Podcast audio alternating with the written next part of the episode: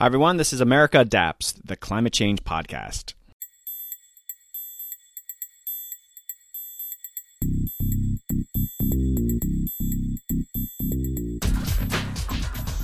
Hey, Adapters. Welcome back to the podcast. First off, I need to acknowledge what's going on around in the world. Yes, we are in the middle of the coronavirus pandemic. I haven't released an episode in a month as we're all figuring out what this new reality is like, but I wanted to get back into publishing content, hopefully to give you guys some listening material as we socially distance. And I'm very excited about the guest for this episode, climate legend Christiana Figueres. Christiana came on to talk about her new book, The Future We Choose, and her role as the chief architect behind the Paris Climate Accords. You've heard me talk about the Accords as being one of the greatest achievements in human history.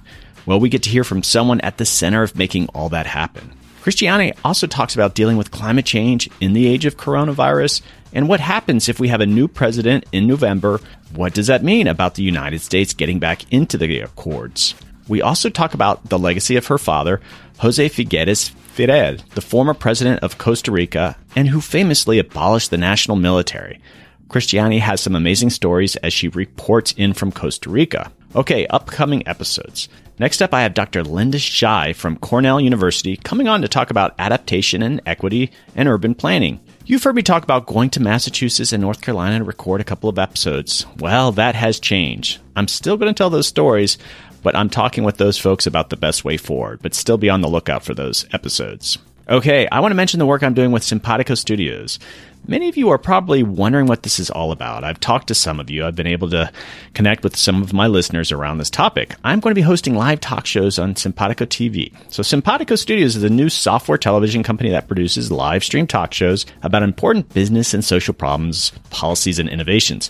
I will be anchoring, appropriately, the Climate Adaptation Channel, a whole channel dedicated to adaptation, where I'll be interviewing academics, policymakers, journalists, researchers, and climate adaptation professionals just like yourself. I've already done nearly twenty pilots, with many more in the pipeline. I'm chatting with people from all over the world around every adaptation topic imaginable. Our television shows will be live streams, meaning you can interact directly with me, my guests, and other community members in the chat room during the interviews. Okay, so Simpatico is an invite-only professional network, and I'd like to personally extend an invite to all adapters and interested in joining a community of peers. Also, if you're interested in just checking it out and potentially participating in a particular pilot episode in the chat room, reach out, let me know, and we'll give you some sign-in information. Also, I'd like to invite adapters to join me on as a guest in these pilot episodes. We are reaching out to experts, but we also have an opportunity for you to reach out to us. I've already done some interviews with some of my listeners, which is really fun for me. If you have a specific problem, policy, best practice, product, or program that you'd like to highlight to your peers, we're ready for your debut on Simpatico. Videos from all the episodes are professionally produced, and you can use them on your own website and social channels like YouTube, or put them up there on LinkedIn. And if you are looking for opportunities for remote working, Simpatico is definitely something you should look into. Okay. If you are interested in sponsoring a specific podcast or having me speak at a public or corporate event, please reach out. Obviously, I won't be traveling anytime soon, but hopefully when this is all over, we can try to go back to some semblance of normalcy, and speaking will be part of that. I share stories from the podcast and my own experiences in adaptation. And if you're thinking about starting your own podcast, I'm doing some podcast consulting. You can contact me via the website, america adapts dot org.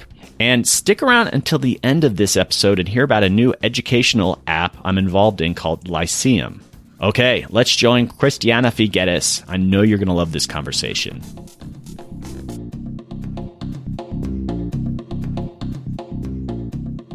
Hey, Adapters. Today, I have a truly exciting episode. I'm talking with Christiana Figueres. Christiana was the executive secretary of the U N Framework Convention on Climate Change and is a founding partner of Global Optimism, a purpose-driven enterprise focused on social and environmental change. Christiana also just published a book we're going to talk about, The Future We Choose. Christiana, I keep mispronouncing your name. I apologize. This is a huge honor, and I'm thrilled to be hosting you. Welcome to the podcast. Thank you, Doug. Thank you. And first of all, congratulations that you have properly pronounced my name with a Spanish accent. That clearly denotes that you spent time in a Spanish-speaking country, perhaps even Costa Rica. And also, congratulations, you know, the title that I used to have of, of uh, Executive Secretary of the Climate Convention is is quite a mouthful. Uh, and so congratulations for being able to put that one across as well. Well, just, you know, to be perfectly honest, I was looking at the list of things that you do and you're still involved in. I'm like, okay, how do I introduce you? There's just so much here. And it's also a challenge to organize my day, as you could imagine. I imagine. I just want to jump into this. And we are recording this in, in the middle of the coronavirus pandemic. These, these are crazy times. And just first off, where are you right now? So I am in a little town called Puerto Jiménez, which is on the Osa Peninsula, which is the southern tip of Costa Rica, just before you get to the Panamanian border. I'm in this little town called Puerto Jiménez. Used to be, strangely enough, used to be a gold mining town. So odd to even think about that. We used to mine gold in the in the river, but now Puerto Jiménez is very much like there are many other places in Costa Rica. It's an ecotourism center.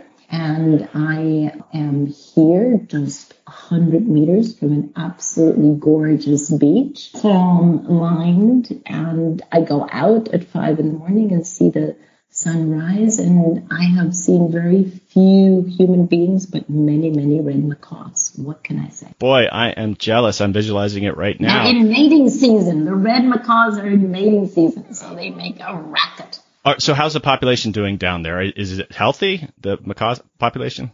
The macaw population is doing very, I didn't know which population. Oh, no, no, I'm sorry. The, the macaw population is doing quite well here in the Osa Peninsula. That's very encouraging. And if you've never seen a red macaw, Doug, for those who've never seen a red macaw, please do go to Miss Google and, you know, type in red macaw image and you will be absolutely blown away. They are stunning birds. Okay, so you are in a beautiful spot during all this craziness. I want to talk about some of the work that you've done. I also want to talk a bit about Costa Rica further down the line, but how exactly is what's going on impacting your work? Is it you're hunkering down there, but what are you doing right now and how is this impacting you?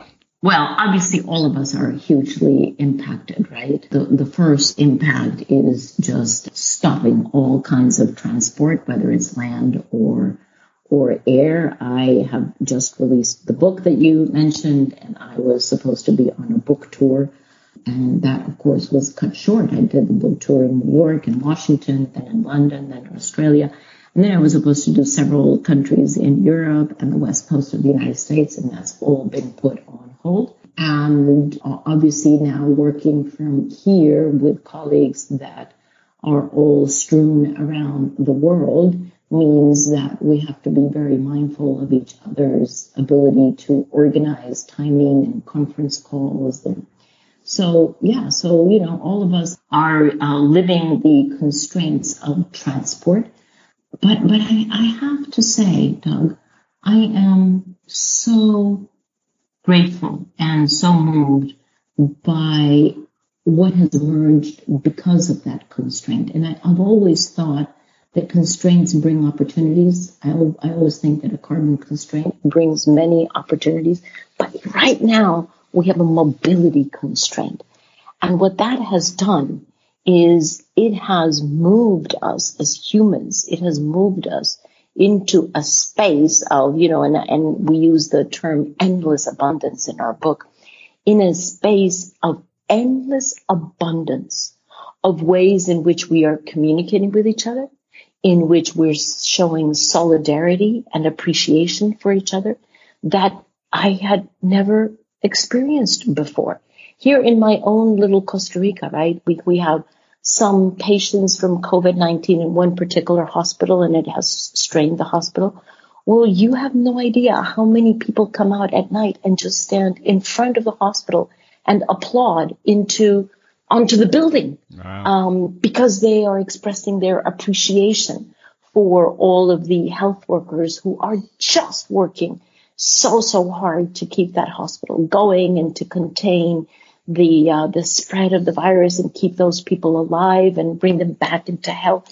It's just it's just beautiful to see, and how many beautiful expressions of uh, of solidarity. You know, young people offering to go shopping for the older people who they had never even met, all despite the fact that they are neighbors uh, and bring their groceries to their door and make sure that everything is antiseptic. I mean, just on and on, how many free courses are now online of everything that you could possibly want, from, you know, physical movement, yoga, tango, um, Zumba, meditation, mm. to all kinds of skills that people may want. I mean, it is just beautiful, done. It really is. And, and yes, it's difficult to be physically isolated, but that doesn't mean that we're in human isolation. And the human connection that is just blossoming everywhere is wonderful to behold. I hope you consider the podcast, and I think that's probably what some of your promotion people are thinking, that the podcasts are, it's taking place of your book tour. You know, if you can't go there in person, it's not the same, but here's a chance to talk to a lot of people. Get the word out on what you're doing. No, definitely. De- definitely. And, you know, we have our own podcast, and thank you for inviting me on, on this one. We have our own podcast called Outrage and Optimism. So we are discussing interesting things over there. Also, the nexus between climate and coronavirus. But more than anything, we are trying to focus on how are we as humans going to come out of this crisis better prepared to deal with all other crises that we still have ahead of us. And, you know, there, as long as we, as long as we engage quite intentionally and consciously in strengthening those skills that we are exhibiting now, we're going to be in a much better place. On that note, I want to talk about the Paris Climate Accords, and you were the architect behind that. I can't stress enough how important your role was, and I want to thank you. And, but what's happening now? That, you know, twenty fifteen, that was this momentous occasion. Now that we have coronavirus and now that we've had five years passing, what, what's the status of that? How are countries doing? Well, this, the status of that is quite different uh, today than it was a month ago. Yeah. Because The, the fact that we are have cut down transportation to the bare minimum and only to the very, very essential transport means that we're having way fewer emissions from transport. The fact, and, and we've cut down certainly land transport, uh, local transport, international transport, international air transport, everything is, is cut down, as well as many non-essential industrial centers have been closed down, so they're not emitting. And so both from a global perspective of uh, emissions that are going up into the air, they are well down. Certainly in China, I think that's the, the record that we have seen. China's emissions are way down. But also local pollution, right? We have seen reports that um, canals in Venice are clearing up, that the air is cleaning up in most cities, that all kinds of uh, animals are actually now coming closer and closer to the urban centers. So in terms of local environment, that is also going through a period of healing. So both the global and the local is going through a period of healing.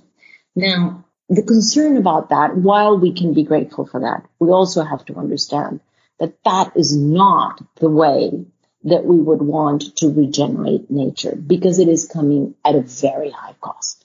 It is coming at a cost of human lives. It is coming at a cost of human health. It is coming at a cost of economic recession, probably, which is going to cause a huge amount of economic pain, especially on those who are most vulnerable. Yes, there is evidence that from an environment point of view, we're doing better with coronavirus than without, but this is not the way that we would want to go. And I think the important thing here is to figure out very quickly, so what of the behaviors that we've been able to change practically overnight, what of those behaviors can we actually maintain that are going to help us keep a better quality of the environment, both local and global, but also a better quality of life for ourselves. So there's a huge, you know, this is a treasure trove of learning right now, um, to figure out what can we learn from here, what can we keep, what do we return to where it was, and how do we combine the two.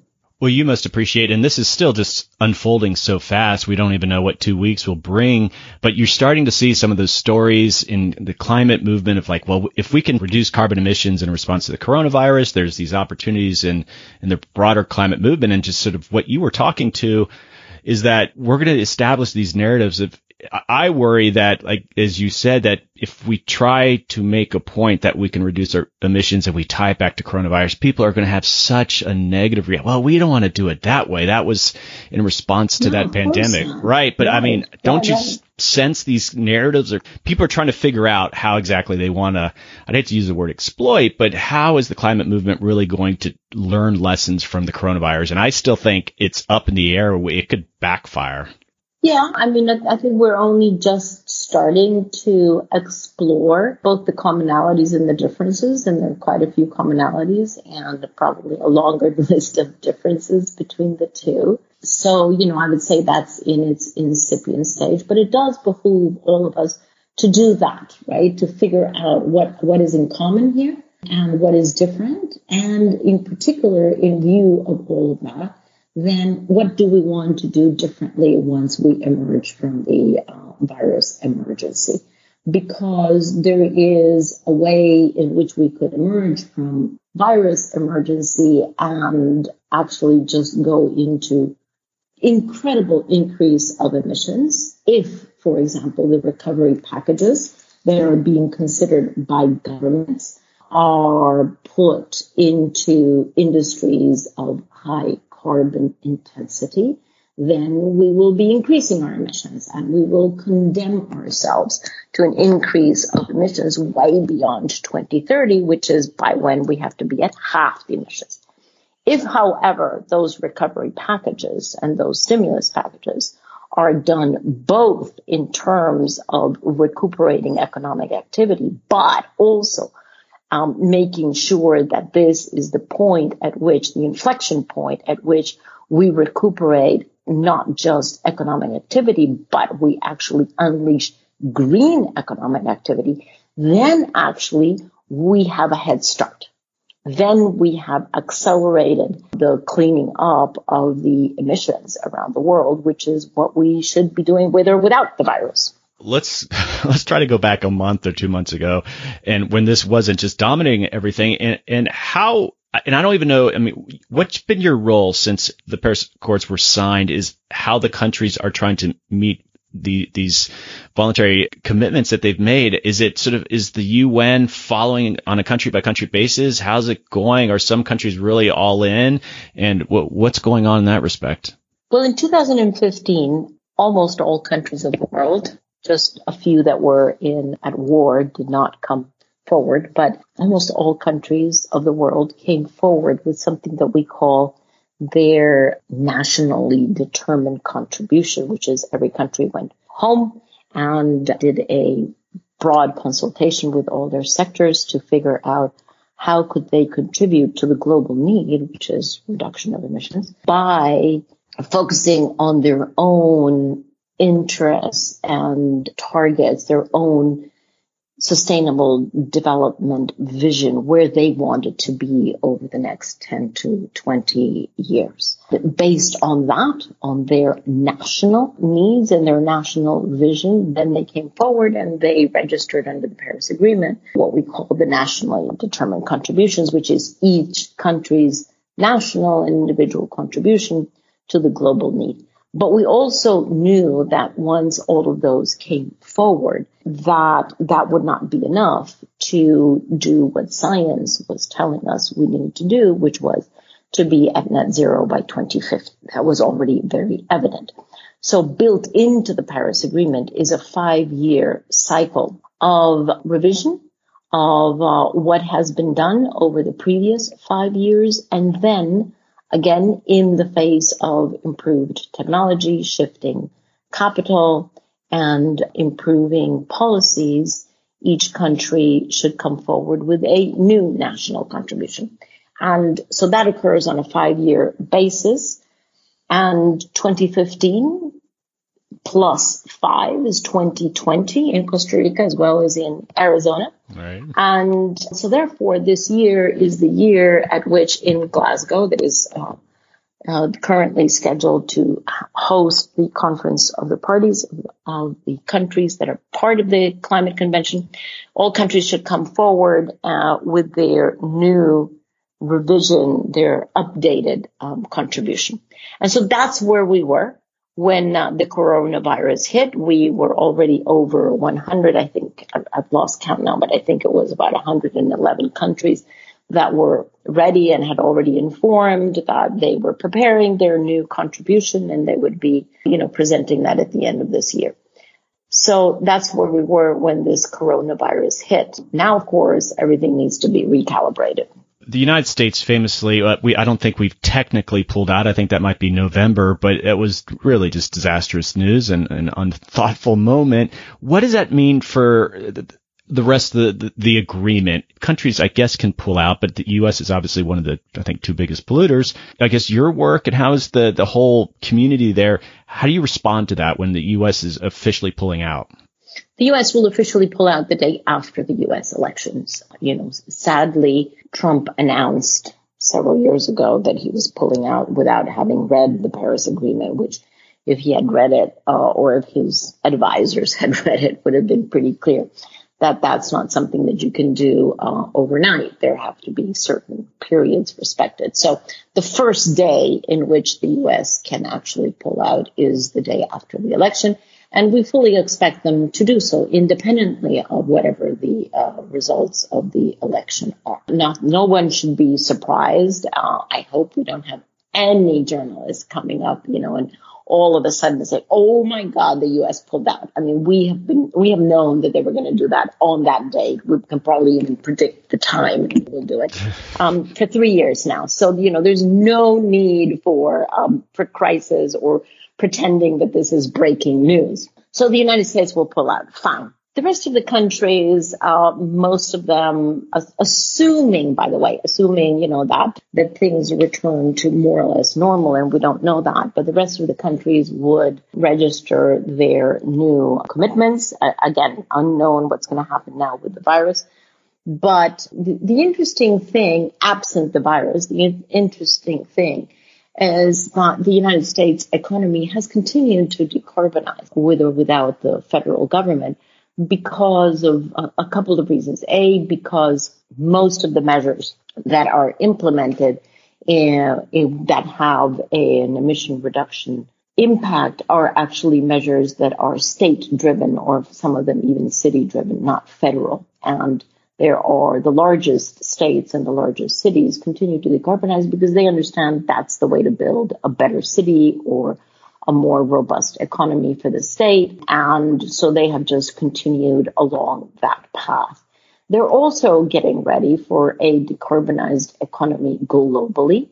And they totally understand that if they want to be competitive, and this is the reason why China's decarbonizing, if they want to be competitive in a decarbonized economy, they better have decarbonized products and services because nobody wants to buy. Increasingly, no one wants to buy high carbon assets and um, goods and, and services. sixty something, I think it's sixty-five percent of the globe, of the U S economy continues to decarbonize. And it's actually quite possible that the United States will, despite what uh, comes out of the federal government, will actually um, comply with what it said it was going to do five years ago. And and furthermore, furthermore, Doug, uh, let me remind us all that the long, long, long, long list of countries that have decided they're going to pull out of the Paris Agreement remains a whopping one. Mm. There's no other country that, you know, has followed that dubious example. So here, here's a scenario, and this is uh, those who want the U S to get back in. Let's say it's Joe Biden, and he wins the election, and the day that Trump is still president, because, you know, it takes two months before you get rid of the president, Biden announces, even before he officially becomes president, that he's going to jump back into the, the Paris Accord. Can we literally do that, and would you welcome us with open arms, or is it just – is there a long process, again, to kind of get back into things? How does that work? No, no, no. It's a very quick process. Trump uh, will withdraw the United States through executive decree, and then he sends a letter to, to the United Nations headquarters in New York, and then it's done. And at the moment in which there's a new president with uh, a different opinion about the future of the United States, he does exactly, or she does exactly the same thing, a presidential decree uh, or executive order, and um, and a letter to the United Nations. So no, that, that can be done within twenty-four hours. It's not complicated. And, and there is a sizable part of the economy of the United States, as I said before, that is actually preparing for that moment and preparing for the dovetailing of the United States back into global efforts. Oh, let us hope that's what happens, this course of events. And uh, as you were saying, worst case scenario, if let's Trump gets another, he gets an, elected again, as you were saying, so many things are sort of set in motion with private companies and other things that it's just, we're going to see a decarbonization. It's just, it would be nice if we had strong U S leadership. We'll see. Yeah, and, and obviously if there's alignment all the way up and down, right, all right, the way from right. federal to state to city to corporate policy and financial incentives, then that full alignment is what allows you to be the most effective. In the absence of that alignment, uh, it doesn't mean that the whole thing is paralyzed. It just means that you're not optimizing the system. Okay, so I want to pivot and talk about your book, it, The Future We Choose, and your co-author on this book is Tom Rivett-Karnack, and if, hopefully I got that right. And so what's the book about? What, what, what were you hoping to accomplish by writing this book? The book is actually a pretty simple book because we recognize that uh, climate change is a um, complex subject and that most people feel overwhelmed both by the complexity of the topic, the science and the measures that need to be taken, but also overwhelmed about what can I do as an individual. So we try to puncture both of those um, myths. And first of all, it's a very readable book. It's a book that you can read rather than study. It's not meant to be a textbook, you know, a university textbook. It really is a very readable book. You can read it in about two and a half hours. Um, and it gives you the basics in a very, very clear way, the basics of climate science, where are we and, and how did we get here? And then it does something um, that is, we, we think is quite interesting. It actually invites the reader in an experiential way to step into two different worlds that are defined by, by what we do over the next ten years. So if over the next ten years, we're able to reduce emissions to one half of where they are today, then we can step into a world, we open the door to a world that is demonstrably better world than even the world that we're living in today. It's a world that has clean air. It's a world that has been regenerated. The oceans are regenerated. The forests are regenerated. We have cities that are green, where there's, you know, green growing everywhere. We have flowers, vegetables growing everywhere. We have cities that have fewer cars and hence less air pollution, much more personal individual mobility. It's just a much more enjoyable world. And so we walk the reader through that, through that experience of what that world will be like. And then we we compare that to the world that we don't want, you know, the world that is of increasing pollution and increase it, and it leads to uh, conflict because we will be fighting over, with increasing heat, we will be fighting over food, land, and water. And that's going to mean forced migration because people will have to leave their land because in order to survive. And that forced migration, which will, uh, where, you know, against which the migration that we've seen in the past five years just pales in comparison to the global migration that we could see under those conditions. And that would lead to, obviously, to conflict and, and political upheaval like we have never experienced before. So it's a, it's a pretty clear choice. Which world would you like to live in? And, you know, the world that we describe is not the world in the year, I don't know, three thousand. No, it's the year two thousand fifty. So most of us will be alive, and certainly all young people will be actually at their prime of life. And so it's it's very, very quick. This will happen very quickly. We tend to think that these global issues take forever. They don't. As we have learned from coronavirus, things can happen very quickly. And this will also happen very quickly. So it's a choice. What we're saying with this is, it's a choice. Wake up, because we have to choose over the next ten years. We're choosing between those two worlds. And then we go through how do we turn up here? What are the mindsets that we can cultivate in order to make the right choice? And of course, then very concretely, the actions that we can all contribute. But from an individual point of view, I mean, yes, governments have to do their thing. Yes, corporations also, but um, that doesn't exempt the individual. I really love that structure of the two, you know, the two choices and such. And but as you know, there's a lot of research going on, the mindset of people around climate change. Why do people behave in certain ways? And I think that when you're given a choice, you're going to choose one or the other. And so even though it seems like this is a better world, it's a cleaner world, the other world, they're, that's familiar to them. That's, they don't want to change anything. And I think that's what we're kind of encountering. And I think what we're learning from the coronavirus too, in some ways, we've seen such radical behavior change is because we're almost not given a choice. So even though it's a choice to sort of socially distance, in some ways it's almost structured like this is a life or death. It's almost there's no choice.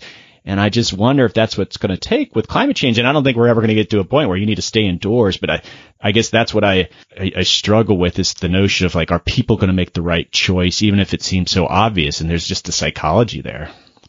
Yeah, I mean, the reason why the choice to stay indoors has been obeyed or, you know, the regulation or the choice, whichever way it goes, has actually been followed so um, so broadly is because we perceive of the virus as being an imminent threat. And I think that's the challenge with climate, right? The threat is much greater, much, much, much greater.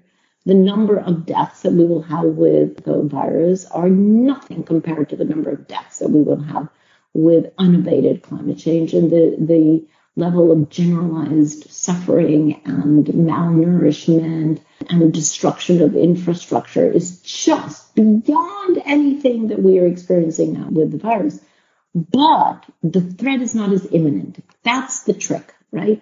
We, we what we have learned here over the past few weeks is that if the threat is perceived to be imminent, which this one is, Then, then we humans are willing and able to make behavior changes overnight, very quickly, with, with huge sacrifice, right? Because this of being within four walls is not easy for humans who are innately social. So yes, we have um, moved to very, very different behavior very quickly because of the immediacy of the threat.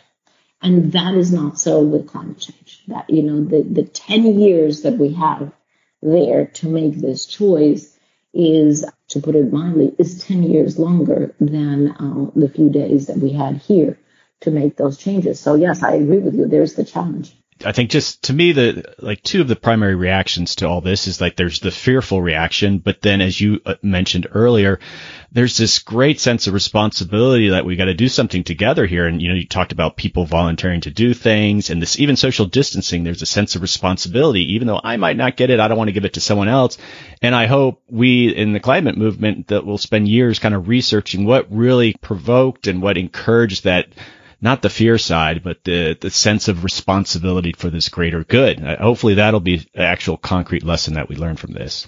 Yes, exactly. Hopefully. And I just want to say what, regarding the book, and I, I get books, climate books in all the time. And to be honest, I think when I, you know, when you read these books, especially with you're in that space, there's this sort of diminishing returns on what you get. But I just want to, I want to, I think your book was fantastic. I really enjoyed reading it. And what occurred to me when I was reading it too is that I think, you know, you read these things, but what it did for me is that, you know, there's sort of a mentality that people in the climate space get and you kind of get discouraged. And I thought it did a nice reboot of thinking about this issue. So I, I just want to encourage my listeners. It's mm. if you're in the space, it just it was sort of a new mindset around it. And yeah, I, I think you've done a really great job. It's not a long book. Like you said, it's a book that you can read pretty quickly. But if you're looking for a picker-upper, and especially if you're in the climate space, I thought you, you guys have done a fantastic job just – Yeah. Oh, great. Thanks, Doug. Thanks. Yeah. And I just don't do a lot of reading as much as I should on these things. But I'm like, think, wait a sec. I didn't think about it that way. And I, you know, if you're in here, this space, you just keep reading articles and books. And it just seems like, did I learn anything really new? And yeah, a reboot of the mind is, I think, really necessary for a lot of us in this space. So thank you for that. Oh, well, wonderful. I'm, I'm glad that's the way it arrived because that's the way it was intended. Are, are there any final points to the, the book that you would like to bring up? It, it's, it, takes you through what you described, but at the same time, there's a whole section on like what actions that you can take in the short term and the midterm to the long term. And I thought that yeah. was very clever too. And honestly, it's not that difficult, you know, to do this. We we always say that we tend to overestimate what we can do in a week or a month or even a year. And we underestimate what we can do in ten years. So ten years is more than enough, totally more than enough to be able to be at one half our current emissions by then. Because the fact, you know, certainly at the individual level, we will be replacing many of the high emitting things in our life. We will definitely improve our transport habits. If if not before, certainly now after the virus, we will improve that. We will be replacing, uh, you know, all the gadgets that we have at home, the boiler and the whatever if we have, and uh, hopefully windows. So, you know, all of those high emitting pieces that we have, we will replace them. And so we have the opportunity to uh, replace them with something that is just so much more carbon efficient. So honestly, it's not difficult. This is more a mindset shift, frankly, than it is a burden. It's a mindset shift because we have to understand that we are moving toward a decarbonized world. Um, and that is something that we have to normalize. We have to normalize plant-based protein. We have to normalize shared transportation. We have to normalize clean electricity. All of those things should not be, you know, novel experiences, should no longer be innovation. They should just be what we do normally. And we're moving toward that. We just need to accelerate it. I'm not sure if you understand. Like my podcast, most of the time I focused on adaptation and how adaptation. Right. So it's how, and that's who I talk to. I talk to scientists, journalists, policymakers. I'm actually going to be talking to Judge Alice Hill after I talk with you today. And I'm not sure you've crossed paths with her. She was, and she just wrote a book too. These are the sort of people I mainly talk to. And I'm just curious your thoughts and your own involvement with the Paris Accords. It seems like adaptation for the longest time was forgotten stepchild, but I think that in Paris, there was the first real attempt to sort of elevate the issue that we're not going to obviously ignore the carbon mitigation side, but adaptation really is kind of coming to its own. And I'm just curious, what are your thoughts on that? And how did you see that kind of unfold? Yeah, I mean, I always, you know, thought of adaptation as being the Cinderella Uh, piece of the convention, because the convention itself, even before the Paris Agreement, is built on both adaptation and mitigation, obviously.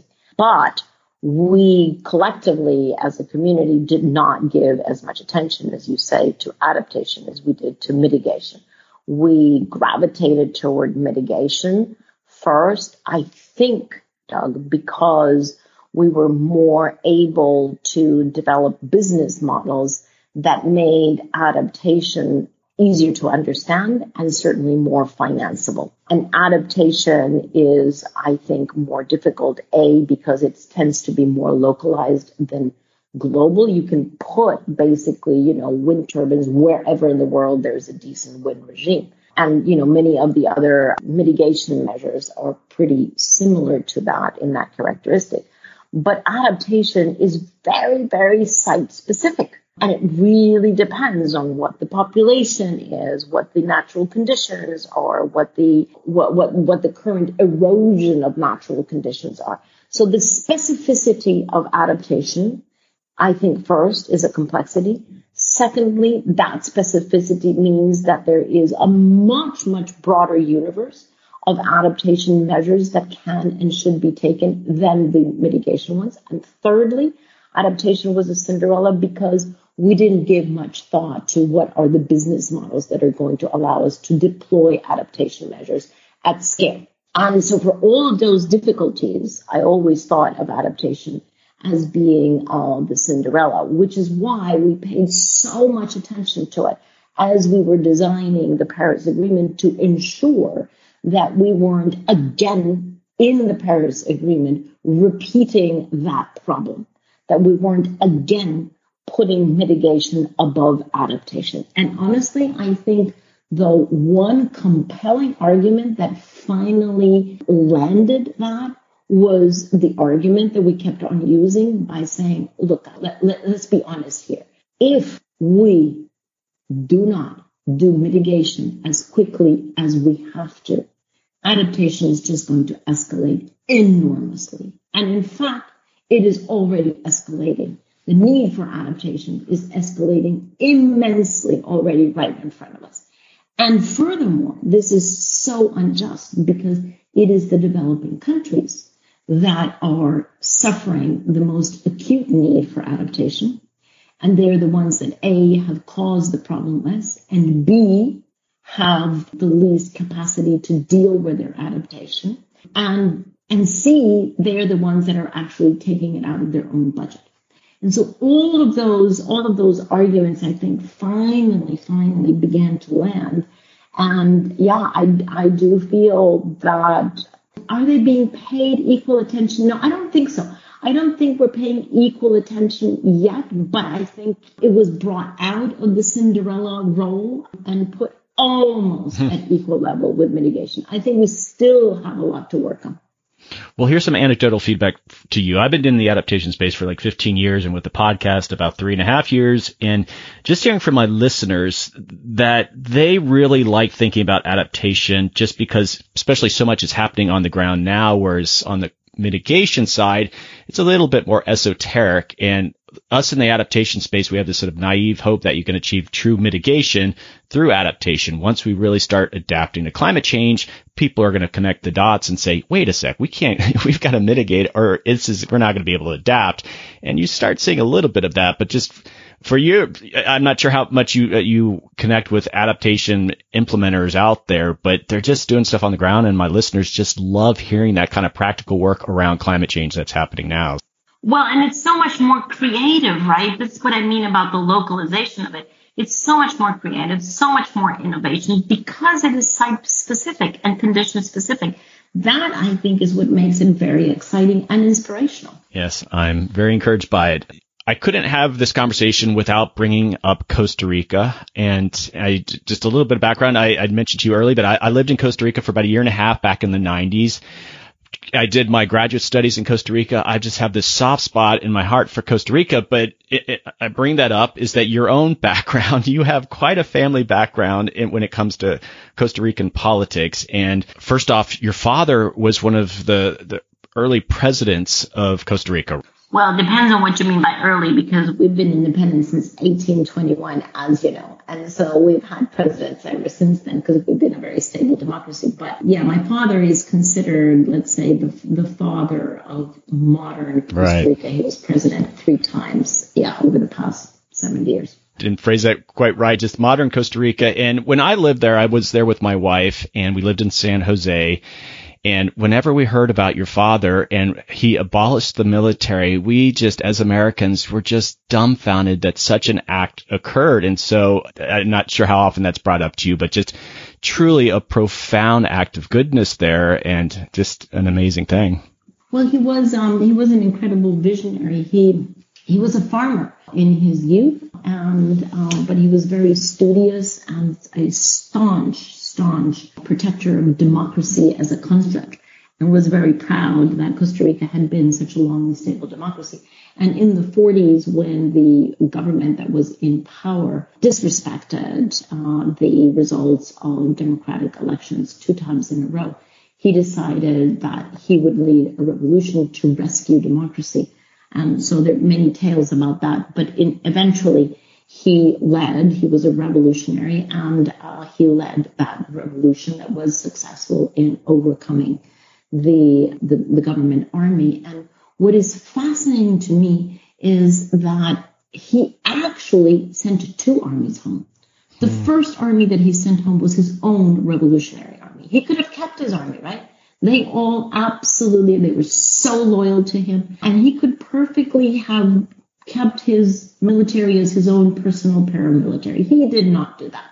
As soon as uh, as they had overcome and taken the uh, control of the of the uh, country, the first thing he did was he asked every single one from his own military uh, ranks to turn in their arms and go back to their plowshares because they were all farmers. And then he outlawed the national army and asked for all of those arms back. So he actually abolished two armies, which is amazing. And Not only did he do that, then he decided that the budget that uh, had been devoted to the military army, not to his revolutionary, but to the national military army, would actually be divided into Ministry of Education. Hence, Costa Ricans are the most highly educated people in the whole continent, including the United States. And another part went into national parks and protection of our biodiversity.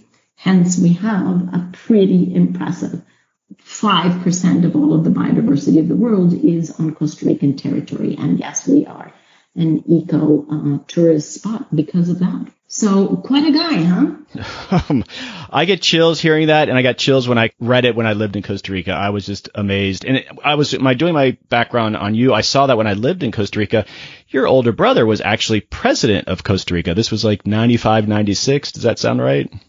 Yeah, that's that's correct. He was president after my father passed. My father um, passed on in nineteen ninety, and then four years later, my brother also became president. So my father um, n- never knew that, or at least he never told us that he knew it. He probably saw it from above. Well, and then it occurred to me, okay, that's quite some big shoes to fill. You got an older brother, you got a father, president of Costa Rica, but then you come along and you're the architect of the most important piece of legislation or just agreement in human history. So I think you did the old man proud. Yeah, thank you. Well, I hope, I hope. it, yeah, I mean, both of them, my father and my brother, chose to work at national level, which I think is probably even more complicated than global level. And I chose to, to work at the global level. But yeah, I, I think it's a family that is devoted to public service in, in many different ways. And, and here we are. Yeah, I just wanted to bring up some of the Costa Rica stuff. I very, looking back fondly, I was a school teacher at Colegio Metodista in San Jose. And so I just know the area well. So it's been a treat just catching up with you. And well, thanks very much. So when are you coming back to Costa Rica? You know, well, I guess another time really soon. You know, I took my son down there about six, seven years ago, and I want to take him back. And it's usually between Panama or Costa Rica that we kind of choose. I lived in Panama when I was a kid. My dad was military. And so I've been to both plenty of time. So I yeah de- definitely would like to look you up if I get down to Costa Rica and you're based both, there. Both are gorgeous countries, I have to say. And I'm here right in the middle of, between the two because I'm almost on the border with Panama. So there you go. If you have to choose between the two, just come to the border. Right. Excellent. And last question here I ask all my guests, if you could recommend anyone to come on the podcast, who would you recommend? To come on the podcast? Hmm. You know, how many women do you have on your podcast usually? I'm actually, I think, quite good in that respect. So we're looking at fifty-fifty. I've had hundreds and hundreds of people I've interviewed. So it's it's pretty good, but I'm always looking for more interesting kind of diverse voices. So yes, if you have a recommendation. Huh. Okay. Well, I'm going to recommend Osprey, who is a fantastic um female leader of many different of of uh, women who are on the um, on the front lines of climate and who are doing some mitigation, but mostly they are doing um, adaptation, but on the front lines. Okay, awesome. Very, very brave, very brave. And so Osprey Oriole Lake is her name, and I can send you her email. Oh, excellent. Excellent recommendation. Okay, I'm going to sneak one last little question in. Could you tell my listeners what Pura Vida really means? Pura Vida, directly translated, means pure life, but what, it is an expression that we in Costa Rica use to mean everything is fine, everything is good, we are positive, we walk around with a smile on our face. Yeah, and let's look at the good part of life. Excellent. Christiana, thank you so much. Again, it's been such an honor talking with you, and thank you for all that you've done. And with the Paris Accords, it's just truly a momentous thing that you've been involved in. But thanks again for coming on the podcast. All right. Thanks very much. Bye.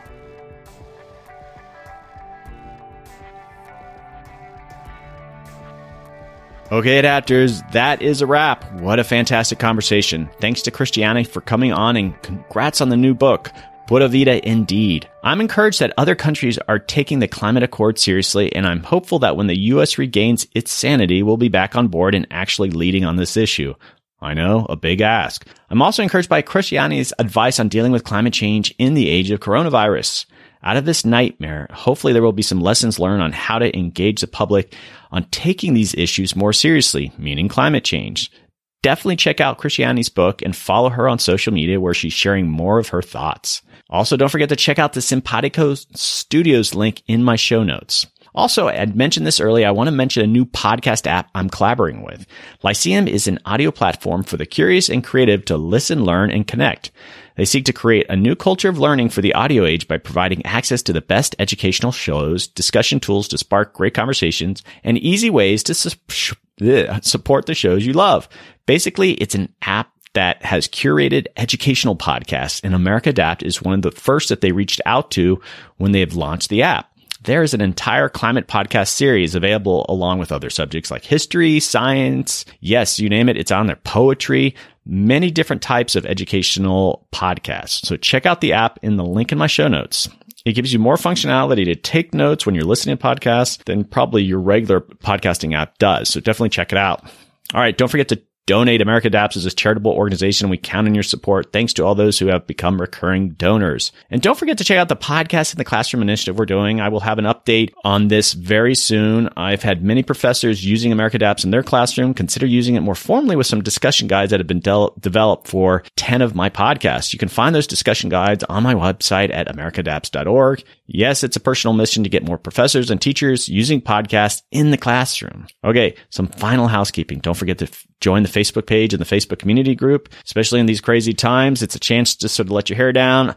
I know you're out there. We're all socially distancing and most of us cooped up in our homes. So this group is private, but search for America Adapts and ask to join and I will approve you right away. Lots of insider conversations going on there, talking about the coronavirus, but talking about adaptation. And please join that group. And on that note, I love hearing from you. I mean it. You know, you're there, you're sitting at your computer, you're listening to this podcast. Send me an email, america adapts at gmail dot com. I love hearing from you guys. It's led to some collaborations, partnerships, or just let me know, particularly episodes you've enjoyed. So it's something that helps me weigh in on how I can do my job better. So here you go. This is one of the things you can do is reach out, send me an email, or share the podcast on so your social media. That's always good when you're creating some word of mouth around it. So, all right, check out the website at america adapts dot org. Okay, adapters, keep up the great work. I'll see you next time. And don't forget to socially distance. Stay safe and sane.